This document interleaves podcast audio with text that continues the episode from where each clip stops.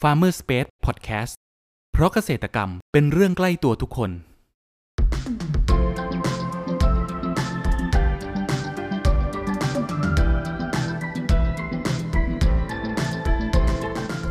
สวัสดีครับ ขอต้อนรับเข้าสู่รายการพันนานารายการที่จะทำให้คุณผู้ฟังได้สำรวจ และทำความรู้จักผลผลิตทางการเกษตรชนิดต่างๆ จากการสัมภาษณ์ผู้ผลิตไทยโดยตรง วันนี้อยู่กับผมนัทนัทพงศ์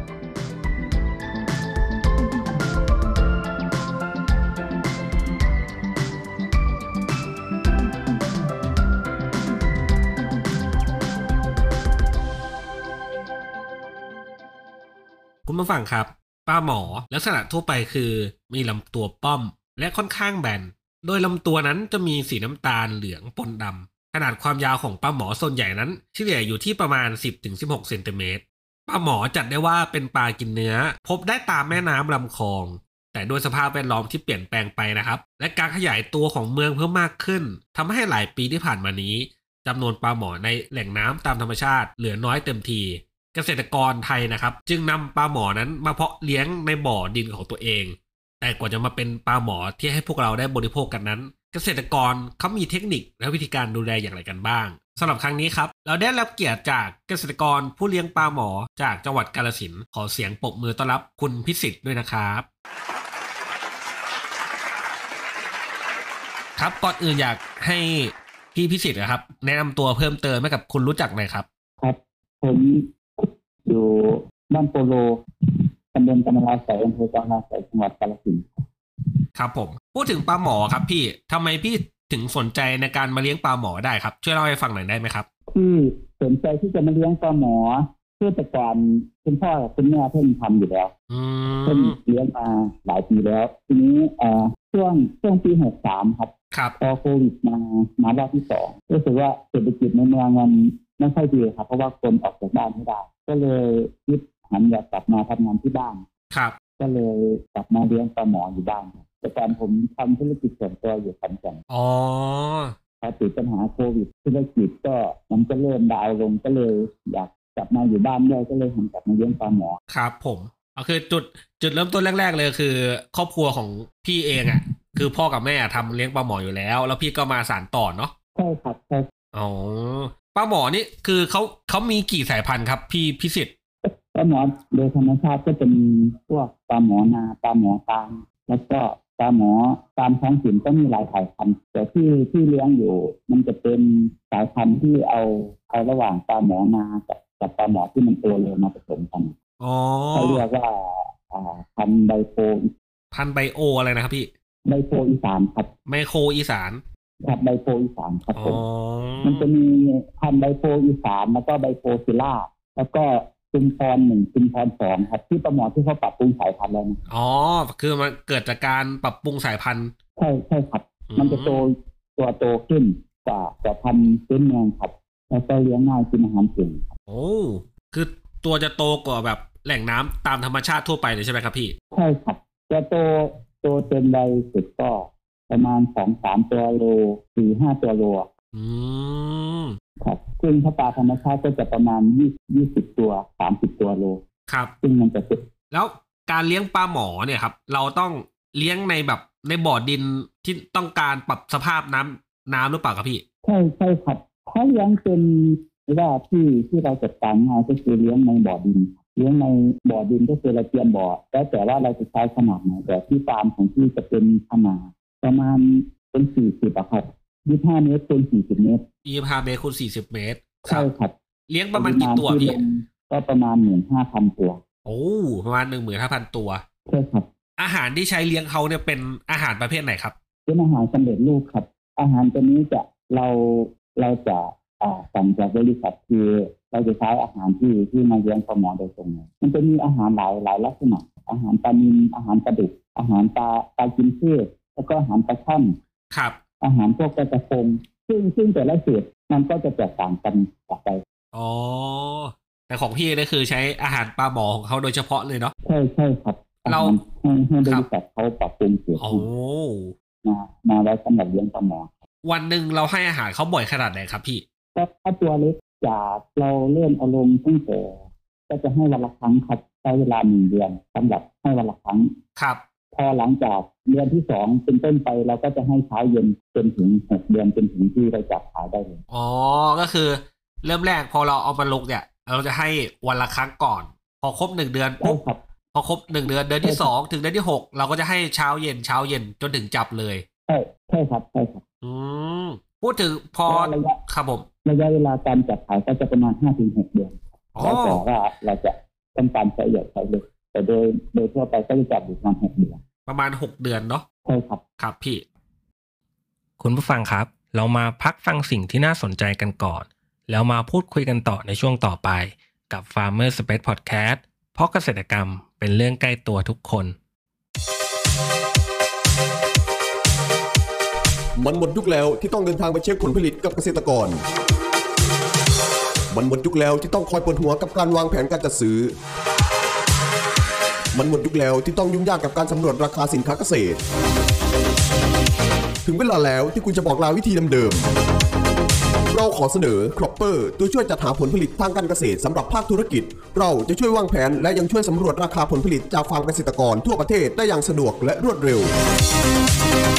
เดี๋ยวเรามาฟังเสียงจากผู้ใช้งานจริงกันครับ หลังจากที่ได้ลองใช้บริการแล้วเป็นยังไงบ้างครับคุณซาร่า มันสุดยอดมากเลยค่ะจอร์ดตั้งแต่บริษัทเราใช้ครอปเปอร์แล้วก็ไม่ต้องจ้างพนักงานเพิ่ม แถมฝ่ายจัดซื้อยังรองรับออเดอร์ลูกค้าได้มากขึ้น และไม่น่าเชื่อเลยว่ามันทำให้ลูกค้าประทับใจเรามากจริงๆเลยค่ะจอร์ด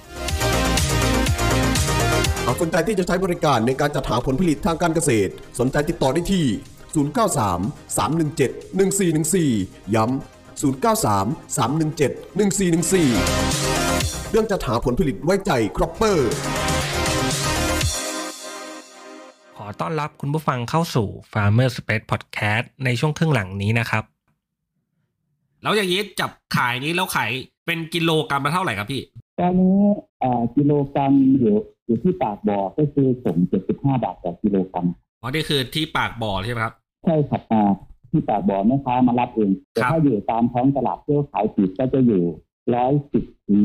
ร้อยยี่สิบร้อยยี่ห้า โอ้ ก็คือเขาก็จะมีแม่ค้าเอาไปส่งให้แม่ค้าที่นั่งขายอยู่ ก็จะส่งประมาณเก้าสิบ ครับ พอส่งเก้าสิบเสร็จเอาไปขายปลีกต่อ ก็จะอยู่ประมาณร้อยสิบร้อยสิบห้าร้อยยี่แล้วใกล้ไปคนที่เขาวิ่งไปมันหมดน้ำมันเยอะเท่าไหร่เขาก็ไปคิดราคาเพิ่มเท่านั้น อ๋อ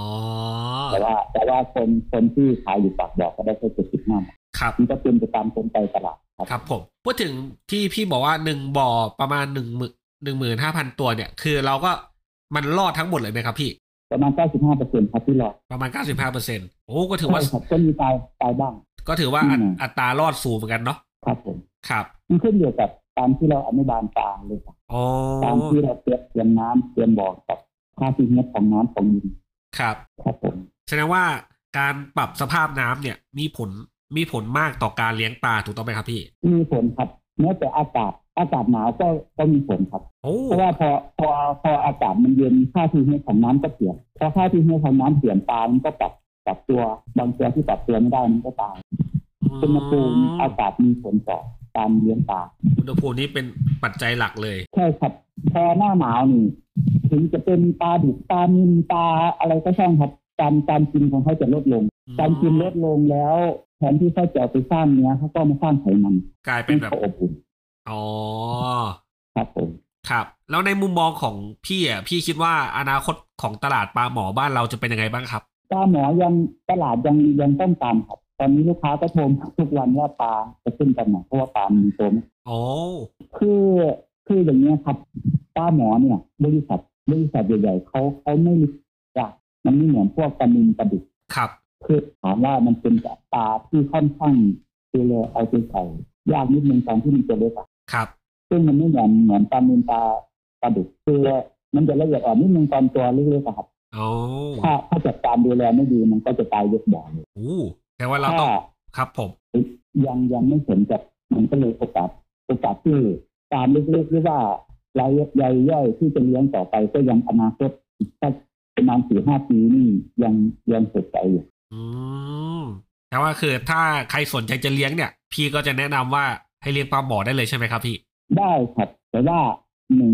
อ่าปัจจัยหลักก็คือต้องมีน้ำน้ำต้องสะดวกน้ำต้องสะดวกก็คลองชลประทานหรือว่าถ้าไม่มีคลองชลประทานต้องมีบ่อบาดาล โอ้ ถึงจะเลี้ยงได้ ครับ ถ้าจะเลี้ยงเป็นเขาเรียกอะไรเป็นบ่อบ่อธรรมชาติหรือบ่อส่วนตัวเล็กๆ ก็เลี้ยงได้ครับ แต่ว่ามันเลี้ยงเป็นธุรกิจไม่ได้ อาจจะเลี้ยงกินในครัวเรือนได้ อืมเลี้ยงในเชิงพาณิชย์ไม่ได้เนาะครับ ใช่ใช่ครับเพราะว่ามันมันค่อนข้างต้องใช้น้ำเยอะอยู่ ครับผม แล้วพี่จะขยายธุรกิจนี้ต่อไปในทิศทางไหนบ้างครับพี่ ตอนนี้ก็สำหรับที่ก็ขยายที่ที่เป็นความสามารถของตัวเองแล้วยังยังไม่มีลูกบ่อเพิ่มครับ โอ้ เพราะว่าเอ่อยังมันแต่ว่าถ้าก็แนะนำคนที่สนใจอยากเลี้ยงได้ ครับ เกี่ยวกับการจัดการฟาร์มการแนะนำเรื่องอาหารการแหล่งลูกปลาอะไรเงี้ยก็ยังพอให้ความรู้ได้อยู่ครับ แต่ว่าถ้าจะให้ไปดูแลช่วยเป็นลูกฟาร์มเลยก็ยังตอนนี้ยังยังไม่ได้ขยายถึงขนาดนั้น โอ้ เรื่องของพี่เองก็ตอนนี้ก็มีประมาณเอ่อกว่าจะสามสิบบ่อครับ โอ้โหเยอะมากเลยพี่ ครับมันค่อนข้างจะใช้ต้นทุนสูงครับ เพราะว่าเราเราก็ยังไม่มีแหล่งเงินทุนครับครับ อืม ปลาแต่ละแรกก็ยังต้องใช้ต้นทุนทั้งหมดก็เป็นล้านสองล้านนะครับผมจะ โอ้ เพราะว่าปลาหมอนใช้ใช้ต้นทุนอาหารประมาณแปดสิบเก้าสิบเปอร์เซ็นต์เลยนะ ต้นทุนอาหารจะสูงหน่อยเนาะพี่เนาะ ใช่ครับมันมันใช้อาหารเม็ดทั้งหมดเลย มันมันไม่มีอาหาร มันก็เลยต้องเราก็เลยเลี้ยงตามศักยภาพของเราที่เราจัดการได้ ครับผม ครับ แต่ สุด ก็ยังยินดีที่จะแนะนำให้เกษตรกรรายย่อยที่ที่สนใจก็มีคนโทรมาถามบอก โอ้ เรื่องการจัดการฟาร์มการดูแลปลาอะไรเงี้ย ครับ สุดท้ายนะครับ อยากให้พี่พิเศษนะครับ ช่วยฝาก ครับผม ช่องทางการติดต่อของที่ฟาร์มนะครับ ว่าอยู่ที่ไหนแล้วก็สามารถติดตามได้ตามช่องทางไหนบ้างครับผม ช่องทางการติดต่อที่ฟาร์มก็อยู่บ้านโปโลครับ บ้านเลขที่หนึ่งร้อยสามสิบตำบลกำมะลาไสยอำเภอกำมะลาไสยจังหวัดกาฬสินธุ์เบอร์โทรศัพท์ก็เบอร์ศูนย์แปดสองศูนย์หนึ่งหกแปดหกแปดเก้าเฟซบุ๊กส่วนตัวก็พิสิทธิ์บุญเท้า ถ้าเป็นเพจที่ฟาร์มก็จะเป็นฟาร์มหมอโปโลครับผม อ๋อ ฟาร์มปลาหมอโปโลเหรอพี่ ใช่ครับ ครับผม ครับ ก็สำหรับ เฉลิมฟาร์มฟาร์มหมอโปโลครับ ครับสำหรับใครที่สนใจก็ทักเข้าไปหาพี่พิสิทธิ์ได้เลยเนาะ ได้ได้ครับยินดีให้คำปรึกษาครับผม ครับ ผมครับ คุณผู้ฟังวันนี้นะครับ พวกเราก็ได้รับฟังสาระความรู้มากมายเกี่ยวกับการเพาะเลี้ยงปลาหมอนะครับ การดูแลระหว่างเลี้ยงดูจนกระทั่งตัวโตเต็มที่เหมาะที่จะขายให้กับผู้บริโภคอย่างพวกเรา หวังว่าจะเป็นประโยชน์กับคุณผู้ฟังไม่มากก็น้อยนะครับสำหรับครั้งนี้ครับขอบคุณพี่พิสิทธิ์ครับ จากฟาร์มหมอโปโล จังหวัดกาฬสินธุ์มากนะครับขอบคุณครับ ครับขอบคุณมากครับสวัสดีครับ คุณผู้ฟังคนไหนสนใจหรืออยากสอบถามรายละเอียดเพิ่มเติม สามารถแสดงความคิดเห็นผ่านช่องทางที่คุณผู้ฟังกำลังรับชมอยู่ได้เลยนะครับ หรือหากใครสนใจหาซื้อผลผลิตทางการเกษตร จากฟาร์มเกษตรกร ก็สามารถติดต่อเราได้ที่เบอร์ 0933171414 แล้วพบกันใหม่กับ Farmer Space Podcast ใน EP ถัดไปเร็วๆนี้ เพราะเกษตรกรรมเป็นเรื่องใกล้ตัวทุกคน สวัสดีครับ